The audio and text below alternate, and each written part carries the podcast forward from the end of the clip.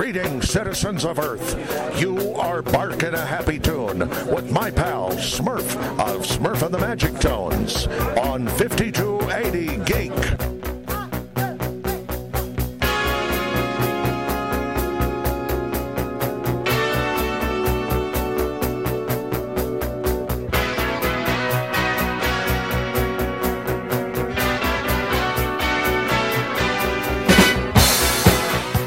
Live from the Figus Studios, it is Weekend Geek Update. We're ready to podcast.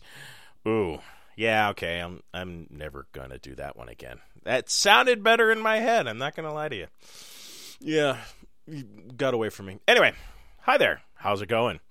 Weekend Geek Update here, Smurf, and ready to entertain you, fill you in on what's going on and things that have caught my eye, my take on some stories, and just, you know, just kind of some overall stuff, what's going on. We have our sponsors, the wonderful Susie Q's, who is the purveyor of fine crafted chainmail jewelry that is unlike anything on the planet. Go to SusieQ's.com to take a look, peruse, find something. I'm always wearing my bracelet. They've got neck, she's got necklaces, earrings. Just, if you're looking for something unique that is going to knock the the person you're giving this to the socks off. This is where you go. This is this is it. Search no more. You will you will you will have a, a happy recipient. Our other sponsor is Mr. Matt Campbell over at Action Line Studios, who uh, actually every month gives away a T-shirt. Uh, if you go and be a Patreon member, every month he picks someone uh, to be a lucky recipient of a Mythica T-shirt based on his comic book series. Go over and check him out at ActionLineStudios.com. See about becoming a Patreon member for him and and help perpetuate and further the quest of comic books and just awesome ass kickery. And for 20 bucks, Matt Campbell will come to your house and read you a bedtime story. Love you, Matt.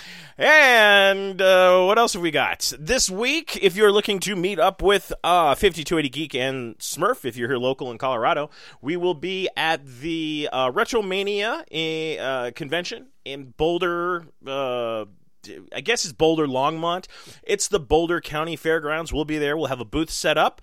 I will be there. Uh, Brett Leader One will be joining me this weekend from uh, the uh, Colorado Festival of Horror, who I work closely with. He also does a, a, guest spot every once in a while on the podcast, in addition to pictures, a couple of articles. Just kind of depends on what Brett Leader One is up to. He is, you know, of course, the number one Star Trek fan in our our little happy group, and no one knows Star Trek quite like Brett Leader One. Yes, that's right, Brett Leader One, best Star Trek fan ever. uh, where did we leave off last week? That is an excellent question. So let's get right at it. The first thing that jumped out at me so last week, after I got done uh, with the podcast and doing everything, uh, Vox Machina had come back, and it's back on Amazon Prime. Of course, they dropped three episodes, and totally in. I, I never really thought I would get into it because all of the characters are complete unknowns to me. I don't listen to Critical Role. Um, I'm inspired by them. I think they have an amazing uh, product. I want to be part of their party. I would love to join um, a weekly D and D campaign. It's been a long time since I've been part of one. So if you're running a campaign and you wouldn't mind, you know, uh, a semi-active member, because I do travel a bit, so that's where it gets complicated. Uh, I would love to join. Just just let me know. I'll come. I'll entertain. I'll I'll throw some dice. It'll be great. Uh, but Vox Machina uh, has come back for season two, which is no surprise because actually, when they were uh, doing this show, they actually filmed season one and two all together. It was already completed last year, so I think they were just pacing it out. The best part about it is they give us three episodes. We go immediately into the action, and holy balls, dragons galore. Ju- now, see, that's that's what dragons are supposed to do. They're supposed to show up and nuke the shit out of everything. Not this stupid Game of Thrones, you know, we get teased with dragons and just kind of like, meh. And then we finally see like a dragon fight and it lasts all of like three seconds. And then the dragon comes in and just rips one to pieces and the small child. And oh, that was, ooh, oh, oh. but I digress. Spoilers. Vox Machina getting caught up all of the characters are in, in one piece so far. I'm starting to take bets on what we will uh, see as a finale, who will lose. But I do like the way way it's going, and it does remind me a lot of when we did do campaigns. Uh, back in the days when I had a comic book store, and every every Saturday we would have the the core group show up, and and we would we would play, and we would play well into the next day. I mean, the sun was coming up more times than I can count when we would do our campaigns, and it wasn't just D and D. We did, you know, Robotech, Marvel. Um, just there were so many different uh, games we played. It was it was a good time. So as I'm watching Vox Vox Machina, I get these little flashbacks and you know these these conversations that I can just totally see us having when we were sitting around the table. The best part is when they go to the guild, uh, the thieves guild, basically, and, and there in the, the the guild in the bar are a couple of battle chaser characters from the comic book. Joe mad's creation which had the video game launch uh, successful launch back in 2019 uh, joe mad has also commented that issues 10 and 11 are done for the comic which we can be looking forward to seeing soon as well as 12 is in the works. But i don't want to get ahead of ourselves because fingers crossed that we actually do finally get to see how the story for Battle Chasers ends, which was one of my favorite comics back in the day or back in the early aughts.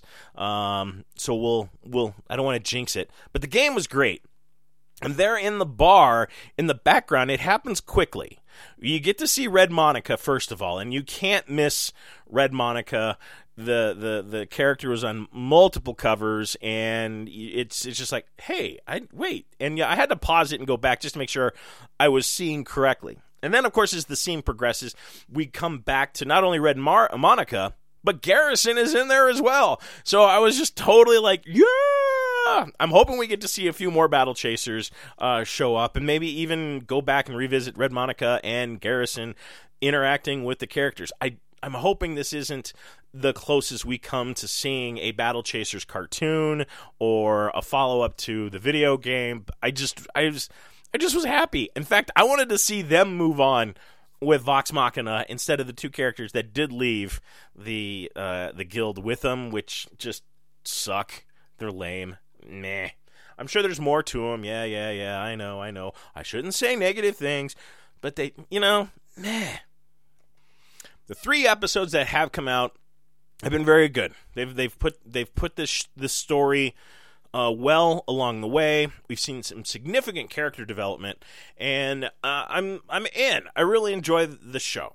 So hopefully this week we'll get some more uh, i know we're not going to get another three episode dump like we did to start it off with i'm sure now we're on the one episode a week which is just torturous these days i really have become quite addicted to just binge watching. It's really weird when we have just weekly episodes. It really throws me. Also, speaking of shows and weekly uh, installments, uh, we touched, I touched briefly with you about a show that that had more heart and magic than any other show back in the day, and that was Night Court. there, there, there was the return to um, Night Court this last week. We got two episodes. It's it was it was very heartfelt. It had a lot of heart. It, it relied a lot on the previous show. We we, we kind of get a hint of what's happened. We do know for sure that Harry um, th- has passed on, which in real in real life he he passed away a few years ago. Um, due to respiratory issues. I don't, I, or uh, was it respiratory or heart? It was one of those. Uh, not spreading rumors. I just don't remember the article. And uh, it, it was cool. It was great. There's some shortcomings, and to be honest with you, the original Night Court took a few seasons to really get its legs. It wasn't until about season three that Night Court had found its way. And as I'm watching this, I'm thinking to myself, please God, Chuck Lorre can't be the only one that can write a comedy these days. I mean, I'm looking at the landscape, and the more popular comedy shows right now are Chuck Lorre products. And I'm just like, um, okay. So my hope is that Night Court rises up, that, that it brings the heart, which it really did. Melissa Rauch is very convincing as Harry's daughter. In fact, almost too convincing.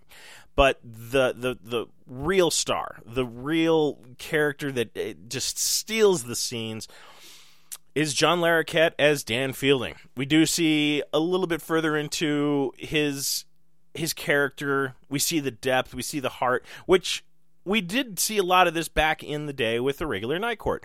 There's a lot of funny. There's a lot of of they they did take a lot of cues from the original show, and I'm hoping that they continue with this. My larger hope is that we do see a return of some of the original char- characters, especially uh, the Weavers. Bob and June Weaver, I would love to just see what where they're at now because that was probably some of the best episodes. As Brent Spiner would come in eh, with his wife, and just it, it was it was too good. It was too funny. But also, even like some of the other characters that um, they just kind of glaze over, saying that they have moved on. What would be even better for me is if we got stars in as people that are appearing in front of the court. I would love to see the Big Bang Theory crew just come through, uh, you know, sporadically as with people with cases and stuff like that, showing before the judge, and just just have some fun with it because that's at the heart of it. What Night Court was, it was fun. Always had a good time. Decent message. Did I laugh? Sure. I, I, I laughed a few times. There were a couple of awe moments, and now I've had those moments. I, I, let's let's let's get with the funny, as they say. No, they they don't say that. That's that's a horrible saying. Never mind. Uh, so we'll see what happens. Uh, hopefully the show makes it. I'm I'm rooting for it. I enjoyed it. It's good to see it back.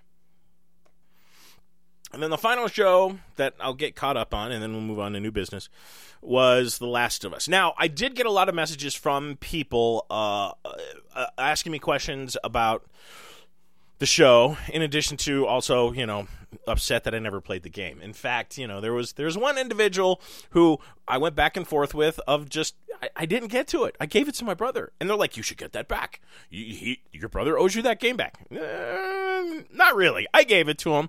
It's fair. Fair trade. So i will try and get back to the game. Now from what i have been able to discern and look at and even watching like after the the Last of Us follow up compendium or whatever they want to call it, the follow through. Um, they have painstakingly taken care of the characters, how they're represented in the show. They have the video game creators and art designers, and everybody is involved in this. And I have to say, I'm absolutely on board with this show. This week's episode with the clickers was just creepy as hell. Oh my god. Now, as a fan of horror, I'm very anxious and excited to see new new horror things. I want I want more. And then trying to I mean, the, those first couple of seasons of Walking Dead are great. Don't get me wrong, and and you can't really compare them. You can and you can't. There are some huge differences, but there's a lot of similarity. I honestly say and maybe it's just because of the liberties of it being on Hobo that you know they can they can elevate it a little bit further. But The Last of Us is really giving more of a creep vibe to me than Walking Dead ever ever did. There are some great episodes in Walking Dead. Don't get me wrong, and I still hold it as a very huge benchmark in horror the you know the longest lasting horror show all of that and the character development is is unmatched but when you're watching the characters in The Last of Us, granted, I've got no love lost for this kid. I want this kid to to turn into a mushroom. I would be happy with that because she's an obnoxious little brat, and I know that that is just a statement to what the character um, needs to be and should be, and to get that kind of emotional response out of me, okay, maybe there's something to the character. Now, of course, a lot of the people involved, uh, and from the acting standpoint, have never read the source material, have never been involved in this, and uh, I'm a little bit on, you know, both sides of that story, and I understand it. You can't consume everything, but to see someone who hasn't seen the source material or hasn't had a benchmark in their mind of what this should look like and to deliver that kind of performance, I applaud. I, I, absolutely do. Pedro Pascal is, of course, the Mandalorian first and foremost, and that's all I can hear when he talks, and it's really starting to bug me. But at the same time, it's comforting because of just how the man carries himself in this show. And like I said, the clickers are the real deal. Holy hell that whole there's the whole scene in this this abandoned house of just how quickly it can go south with these these creatures not limited by really anything. And it's it's it's frightening how they can respond and will will will screw you up. So i'm ready i'm ready for this show you should be watching it as well. If you're not, please give it a shot. Please, please give it a shot. It is on HBO Plus, Hobo, uh, every Sunday night. So uh, get watching because I think you're missing out if you haven't gotten around to it. And um, a new listener that is now part of us uh, was saying that they were they were going to wait for their spouse, but they're like, I'll just fake it and and just say I'm, I I won't tell them. I'm, I'm like, okay, we're men, we're dumb, we get it. Speaking of messages, I had a very interesting message come across uh, last week. If you haven't noticed, um, in some of our videos, I have uh, a red M&M mug. I picked this up ages ago when the M&M store first opened in Vegas. Uh, it was opening weekend. I picked it up. It's been part of my my desk going forward since then. It's never never left my desk. Wherever I've been, whatever job or position I have held, this mug has always been with me. So recently, and I guess this was Thursday last week, uh, the spokes candies are getting shelved. Um, and someone had brought it to my attention that am, am I going to continue drinking out of my red M&M mug? To answer your question, fuck yeah, I am. So, if you're coming in late to this story like I was, evidently um, there was a whole bunch of online debate. And of course, at the center of this is Tucker Carlson, um, who also helped light the fuse on this. So here's the story as I found it, uh, and this is a quote from a, a previous article from somebody else. Uh, Say so long to red, yellow, and all the other M&M's spokes candies. Mars, uh, the company behind the candy-coated chocolates, said it's shelving its M&M mascots at least for now after receiving backlash over recent design changes. Evidently, people got pissed off that the green M&M traded in her go-go boots for tennis shoes, and uh, Mars was under the impression that most of the changes would have gone, you know, uh, un- unnoticed. Uh, which is fine. They also announced that they were going to add another spoked candy, a purple M&M, who was also female and decided that they were going to uh, announce a limited release of like an all female packages, which I'm totally fine with.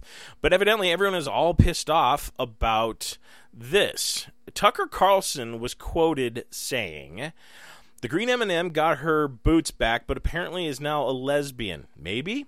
And there's also plus size uh, obese purple M&M, so got to cover that. Of course, he said on the Fox News because that's what we do. This is ridiculous. Come on. It's a peanut M&M. It's a candy. Why why why? Why would you shelve one of the most iconic things? I just I'm absolutely flabbergasted, blown away by this that people are being oversensitive about this. It's a chocolate candy. They they the one year for Halloween, the yellow M&M got eaten and was a ghost. There was one where red had a bite taken out of him. And you know, it's it's always been kind of creepy because yes, it's that borderline cannibalistic thing, but it's a spokes candy. I you know, no one's getting pissed off at Planters peanut, dude. so, in light of all of this, Maya Rudolph has been announced as the new uh, M&M spokesperson and will actually be appearing in this year's Super Bowl commercial for M&M. Eh, I, I, really, I'm not a Maya Rudolph fan. I really don't care. I think there's better choices out there, uh, but I, I, I couldn't tell you who. I just, okay, Maya Rudolph, fine. it's fine. I will continue to drink out of my M&M mug for the record, and uh, I think that uh, this is absolutely ludicrous. Again, it's a spokes candy. It's it's it's promoting candy. Everybody loves candy, right?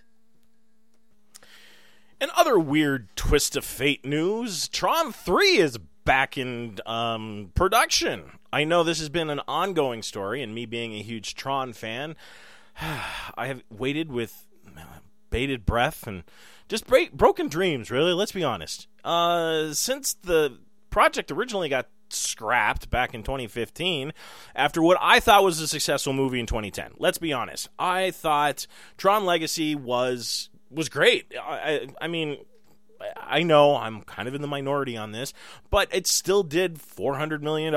And by, I think, in any other standards, I know it's not Avatar money, but still, that in my mind is a successful film. So 2015 finally comes, and they scrapped it. They couldn't get it off the ground. They couldn't. Everyone just was dragging their feet, and I think Disney finally just got pissed off and decided to focus on other things. So Tron 3 is now moving, but I'm not sure how I feel with who they've chosen.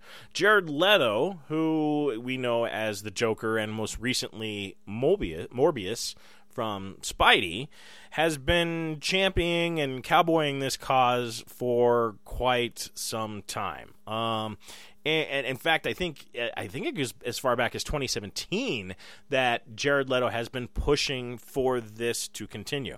Now, according to all sources, this does continue right after Tron Legacy. So I don't know if we will get a revisit back to uh, the you know the characters from Tron Legacy or not. Personally, I would like to see Garrett Hedlund and Olivia Wilde return. I like the idea of Olivia Wilde's character being released upon the world as a new kind of, albeit strange, AI life form that is now real so, how this story progresses is anyone's guess. They have a lot of people involved in this, and I don't know if we'll get a whole lot more information in the next couple months, probably at least year. But the film is titled Tron Ares, and it actually has a script from Jess uh, Woodycto? Yeah, Woodycto. Um, so we'll we'll see, but nothing else has been released on this. I have a fear this is going to be like 2015, where everybody is like all on board. Couple years go by, nothing has been done, and it gets shelved again. There isn't new Tron game, or not Tron game, Tron ride in Disney World, the one in Florida. I always get them confused. World or Land? Disneyland? No, Disney World. World's in Florida they have a Tron ride that's going to be like opening up in uh, a month. The Tron light cycles and all of that. And I, I'm going to Disneyland shortly. In fact, I will be departing in, in a couple weeks for uh, finally I get to go to Disney World and Smuggler's Run and all of the fun Star Wars stuff. Yay! I'm going to go make a droid.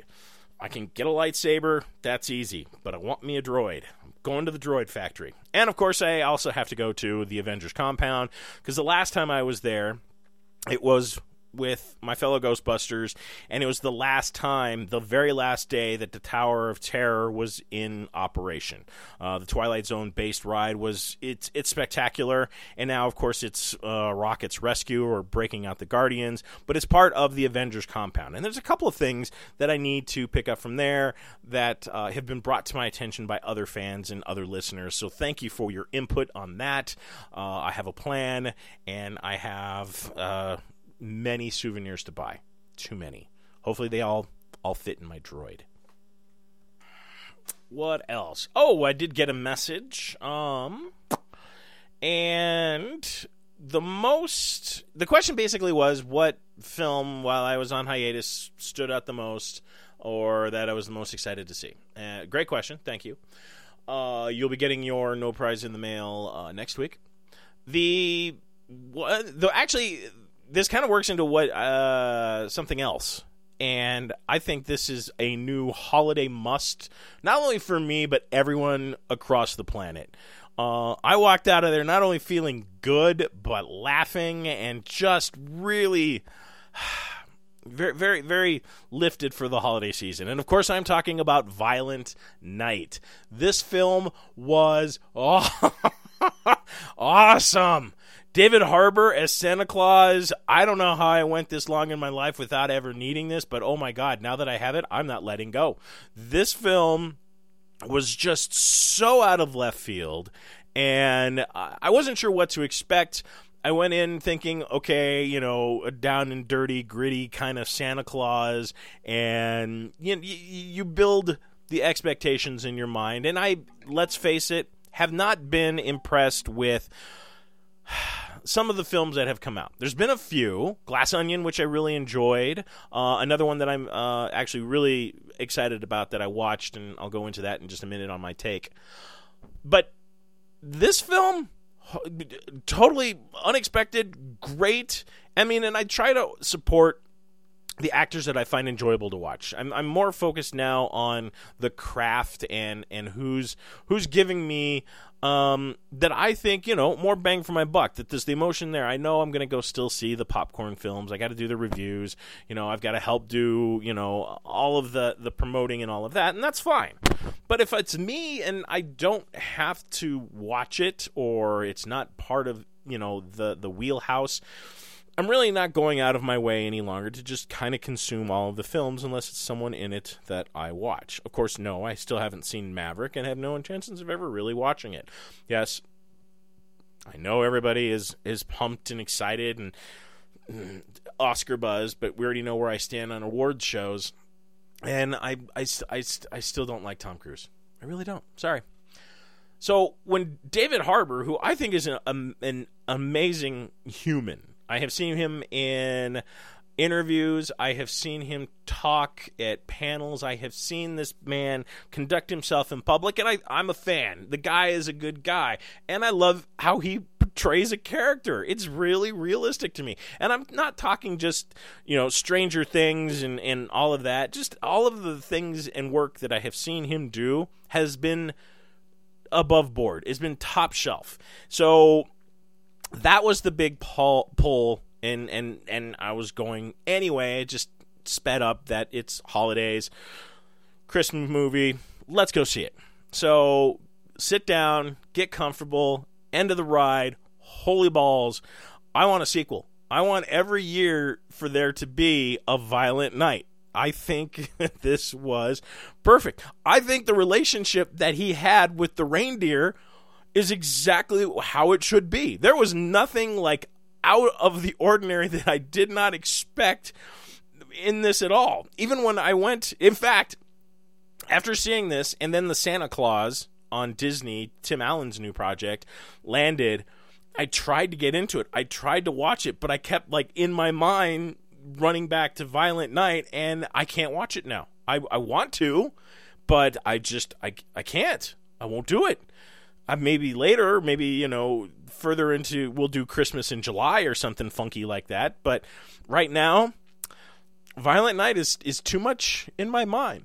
So in me answering this question and doing a little bit research, I come to find out actually that the Blu-ray was released on January 24th. So, um, as soon as I get done recording, I'm going to go get me of that that Blu-ray. Evidently, there's a collector's edition, uh, all new bonus content, including deleted and extended scenes. Which I'm hoping that there's an extended scene with John Leguizamo. If you've seen it, you know what I'm talking about because that was awesome. But there's so many good elements, and there's actually a really good feel good moment in this film. Yes, it's twisted and a little weird, and Beverly D'Angelo, which I thought was a great choice for a Christmas movie to come come and play the mom, which I was just I, I, was waiting for Chevy to show up. I'm not lying. I really I, like the butler or just just somebody in the background to kind of give give a little tribute to National Lampoons, but no, just just Beverly D'Angelo. It's it's it's perfect. It's beautiful, and like I said, at the end of it, you do. I I walked out feeling kind of positive and uplifted, and I'm like, okay, this is it. And if you're a David Harbour fan, you you can't go wrong with this film. So if you didn't see it, I'm sure it won't be much longer before it's available on the streaming services. Or if, like me, you want something tactile and you like physical items, and you want one more, you know, movie for the shelf, this is the way to go. Go pick up your copy. Violent Night. Own it now. I'm I'm sure it's available for purchase on digital. If you like a digital library, no no judgments here. Just watch it. Let me know your thoughts because I I thought this was absolutely brilliant. And another one that I'm getting pulled into, and the more and more I'm finding out about this, I'm I'm in. Of course, huge Mel Brooks fan, and then when they announced that they're finally getting around to History of the World Part 2, the eager and anticipated sequel to History of the World Part 1, just a few decades late, um, I'm I'm in his granddaughter actually is part of the project, and this, of course, is. Uh, I don't, you know, I don't even know how they're going to do this. It's it's Mel Brooks, and a lot of his films you couldn't make these days. You couldn't create a lot of Mel Brooks's movies. So I'm very excited and curious and, and leery on how this is going to break down. Evidently, March 6th uh, is when we will start our History of the World Part 2. It will be available on Hulu and it'll be a four night event. So, evidently, every night will be a new episode of History of the World Part 2. Uh, there re- there has been a small trailer that was out there, and if you want to go over to 5280geek.com, I will have the trailer in the description for this week's podcast. I'm. Uh, I don't like I said, I don't know what to expect. It looks like a huge smattering of stars and everybody wanted to get in, which is kind of fun to see, you know, everybody doing different things, kind of like, you know, uh, when we get like the comedies or Free Guy, which I I still love the things on permanent repeat on HBO Family right now. So anytime I see it, I ha- I have to stop and watch it just because it's funnier than hell, and it does again gives you gives you good feels. Absolutely. I don't know if History of the World Part Two is going to give you good feels, but you know the world has changed. Miracle might not be, you know, a, a horse, and uh, Gregory Hines is um, probably not going to be in it. I think it was Gregory. I got to remember the this the crew that was in the original one, because especially when you're running around smoking a bunch of people out with weed, and it, I'm I'm very I'm very anxious to see it. It's just I don't know. I we'll see. Yeah, I know. I'm stammering. Next topic. The um, what else? Witcher Blood Origin. I watched miniseries. Easy enough, easy peasy. I think it was only four episodes, so I got it done fairly quickly. And not knowing the books as well as I do, and talking to Private Cheeseburger Double A Ron, um, gave me some insight. But all in all, I mean, it was it was okay. The I I believe I got I did get suckered in on a couple of twists, and I'm like, okay. All in all, I was like, mm, I, it's a definite stretch. There's a reach, and how we get there is an interesting story. The origin of the Witchers, I kind of dug, but at the end there was some. Uh, I don't know. I, I I felt like there was a lot left on the table, and it could have been more, and maybe they could have expanded just a little bit more. What really bothered me is the evil princess was looks a lot like uh, the one of the the female hosts from Lego Masters. Now, if you've watched Blood Origins, you kind of know who I'm talking about because Amy, um, who is the uh, one of the hosts for Lego Masters, best show on Fox ever um, has a very thick accent. And of course, the evil princess, uh, who I can't remember her name, uh, the character's name at all. Uh, that's how much of an impact it had on me. Just had almost the exact same accent and very similar features, so it kept throwing me. So I was just waiting for like Will Arnett to come out with the challenge, or you know, just a, red light going off saying one minute left. So it, it was kind of throwing me. Michelle Yeoh, of course, is Michelle Yeoh and delivers uh, an exceptional uh, performance, and uh, I, I was I was fine. The uh, the dwarf was spectacular though, and I think that's uh, Francesca Mills, if I'm not mistaken, who I thought her character was exemplary. In fact, I really was wanting to get more of her character. She just kind of had basically the small comic relief, which kind of is annoying. The best character to me, and just simply because of who it was, was uh, Dylan Moran, who, of course, Black Books uh, and Shaun of the Dead fame. Uh, absolutely love his work and just the way he talks. I'm totally just anytime I can just listen to him just rip on somebody or just go off on a tangent, I'm there. So he's a he's an elf and he's he's absolutely hilarious. His bit he's only got like two maybe three scenes, which is disappointing because I think that it, they could have used him much, much wiser than what they did. Another reviews on this are not stellar, and everyone that I have spoken to has been just kind of like on the bubble. If you need distraction or just something in the background, it's a decent listen, and there there's some fun things that go on in it. There's plenty of mindless destruction for sure and um I, I it's no you know it's really no substitute for The Witcher. Let's be honest. I was I was trying to sugarcoat it, but I really can't. It's there's no substitute to it at all. So, uh, if you're curious or you're interested, give it a watch. Otherwise, you're not missing anything to the Witcher series if you don't see it. We may have references to it in season three, but I wouldn't I wouldn't count on that. In other news, and this is a bit of a shocker to me, uh, just simply because of I, I got caught up, and thanks to Titus, uh, is the whole reason that I even started watching this show. Cobra Kai, which has been uh, um, a guilty 80s pleasure. I mean, when you think about when the original Karate Kid came out and what the competition was back then with all of these these monster hits from the 80s. You you've got this this film that kind of, you know, just stayed true and it stayed steady. It really never gave us any kind of completion. And then of course Cobra Kai comes along and changes our view goes along with a couple fan theories. It was absolutely wonderful how they tied up so many stories from the movies that we didn't know we had. They poked fun at themselves. They they they they built this Miyagi Do world, the Miyagi verse as other people were calling it, and and it was just kind of enjoyable.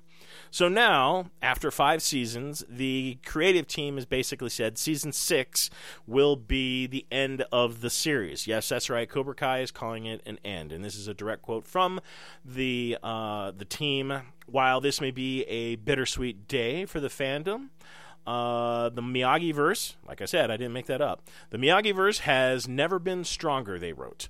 Uh, the fandom is at the best uh, on the planet, and we hope to be telling more Karate Kid stories with you down the line because we all know Cobra Kai never dies.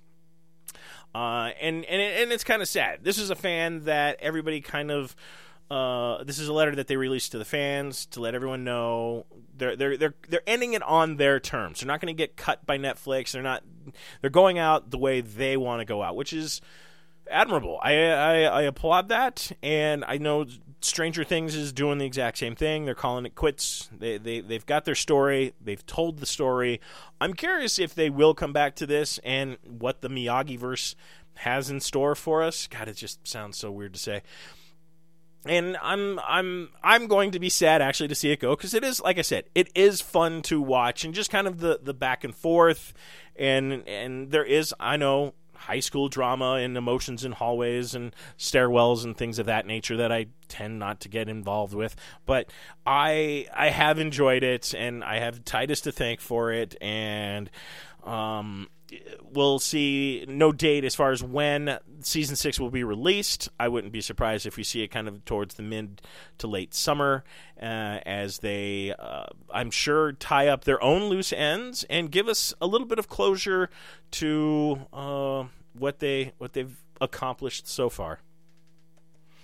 Also in Netflix news, if you missed it, Netflix announced their lineup uh, kind of like a teaser footage for the upcoming 2023 season. And one of the ones that caught my eye is Millie Bobby Brown wielding a longsword and riding a dragon no, this isn't Stranger Things season six. This is the new film that she has been working on for Netflix called Damsel. The footage is quick. Uh, there's a scene with her dressed up, looking all pretty and ladylike, and then there's one with her in tight leather, wielding a long sword, ruffling, rustling off to kill Lord knows what. The film is Damsel. They haven't really put too much out there as far as the runtime on this. The synopsis basically says it's a medieval times woman named Elodie who do- doubtfully or dotedly agrees to marry a prince. But then it turns out the royal family actually recruited her as a human sacrifice. Oh, yeah, I know. Going to the going to a deep well on that storyline. I think we've seen that lots of times before. I'm sure it'll be fine. I'm kind of excited. I couldn't watch Enola Holmes 2. I tried. I really, I really tried, but it's too long. It's boring, and there's not enough. I don't, I don't know what it was. I liked the first Enola Holmes. I, I think Millie Bobby Brown is a, a spectacular actor. I think what she delivers and her presence and just her quirkiness is is spectacular. But damn, I could not get through Enola Holmes. I tried the second one. I tried. I really did. Even just for Henry Cavill no, I couldn't do it. But I'm sure this, well, this will probably move along much, much better. Even though the synopsis and plot are tried and true and, you know, been recycled, recycled some more, and then recycled the recycled. Yeah, exactly. Um, no date on when this is coming out. This is just part of, again, Netflix's release dates and all of that. So I'm sure again we will see this probably closer to the end of summer or midsummer. If I were to hazard a guess, I know they don't want to have it probably cross over. Oh, scratch that. It helps if I read my own notes. Um, it's going to actually be on Netflix October 13th. So, wow, that is a much deeper time lapse than I thought. Sorry, it helps if I read my own notes. Uh, October 13th mark your calendars. Don't miss Damsel. and finally, my final take for this week's podcast, Weekend Geek Updates. Thank you for listening. Thank you for joining us. Uh, but my, my final take is probably, and I waited to do this simply because I needed to get through the book. Uh, there was there's a film, and Susie brought this up to me, brought this to my attention when the the film was coming out, and I'm talking about Bullet Train. This film is right in so many ways. It is masterful. It is beautiful. It is hilarious and I I've I've watched it a few times. I own it on Blu-ray. It's on Netflix, and it is out there for for mass consumption. I loved the characters, and I loved how everything just fit together so nicely. Brad Pitt as the main character is one of the best choices for. I couldn't imagine anyone else in in the main role. It works so well and I, I just think his dorky, derpy little as he navigates through, let's face it, a, a field of landmines. There's so many things that go wrong and so many things that happen that it's it's spectacular. The book is even more glorious. It they go so well together because there's a lot of things that get explored in the book that we just don't physically have time for in the film. Sandra Bullock is Brad Pitt's handler, and after seeing you know the movie, reading the book, doing the comparison, now all I can do is hear Sandra Bullock's voice as the handler. Every character that is in this film is a perfect match and fit for the book. Tangerine is spectacular. I love. I there's really not a character at the end of this that I didn't love. The prince. Holy crap! The yakuza, all of the mobsters, everybody, the the agents, there's even some some surprise pop-ups that I didn't expect and Ryan Reynolds is one of them. And God bless that man cuz it's it's such a good fit and such a good role and it works seamlessly. My only hope and dream that we do get a sequel to this and it stays within the main vein as this. I haven't had a chance to ask Susie, and I could probably just look it up on the internet to find out there's there's a sequel to the book. But Bullet Train by far if you're just looking for something fun, adventure, pop, this is absolutely popcorn film worthy. And I, I don't know why we didn't do a meat and potatoes review on this, but uh, I'm feeling bad that we didn't because this is a definite win for action fans, cinemaphiles, all of it. It just is, it's fun. I really enjoyed it. In fact, when I was compiling my thoughts and, everything for this, I, I, found myself comparing it a lot to Glass Onion, which, of course, is another large cast, a lot of different moving parts, and just kind of an interesting way of telling a story. Now, Glass Onion uh, does do a very good job. And I like Daniel Craig as an actor. I think he's spectacular, and everybody involved in this, even Batista, who continues to amaze me with just how skilled of an actor he is and just how much he throws himself into these roles and how convincing he really is as an actor. So, to compare the two, it's not fair. It's really not. But Bullet Train, in my mind, eh, is just at the tippy top of what I, I, I liked in in the season's movies. The the season overall, kind of a disappointment. There wasn't a whole lot out there that really jumped out at me. Marvel films were hmm, I, I, I dare not use the term flat, but it's the first one that comes to mind. This was far from flat. This was engaging. It was fun. It was action packed, and you didn't know where everything was coming until the end. Glass Onion does the exact same thing and is as masterfully done as Bullet Train. I can't really disparage Glass Onion, or you know, especially when I'm comparing it to Bullet Train, but they are very similar films in how they're presented and the twists and the turns. I think Bullet Train just delivers a much better action packed sequence, especially when you're dealing with the fight scenes. Tangerine is spectacular, and at the end of the day, uh, nobody wants to be the diesel. That's all I'm saying. if you've seen the film, you know what I'm talking about. If you haven't, please at the end, please please send me a message because nobody nobody wants the diesel. No one wants to be a Diesel at all. And I hope, I pray, because I want to see the rematch. I want to see how the story goes, especially when you have Brad Pitt and Sandra Bullock at the end talking about what's going on. And the whole problem that this came out of is is still out there. It's kind of looming. So again, I need to speak to Susie. I need to see if there is a sequel to Bullet Train cuz I'm in. Absolutely go go watch it on Netflix. It's free on Netflix. Watch it. Let me know what you think because I I absolutely dug it. But that's just my take. I I could be wrong. And that about wraps up this week. Uh, appreciate you listening in. I know it's a wild, wild world of podcasts out there, so tell your friends about us. I know we're your dirty little secret, but we like we like to share. We share well here. No, not really. I'm, I'm greedy and I like all my comic So if you do not come and say hi to us at this weekend's con, hopefully we'll see you on the road. Uh, but uh, until then, we'll be back next week. Uh, yeah, that's all we got. So run fast, laugh hard, and always be kind. Good night.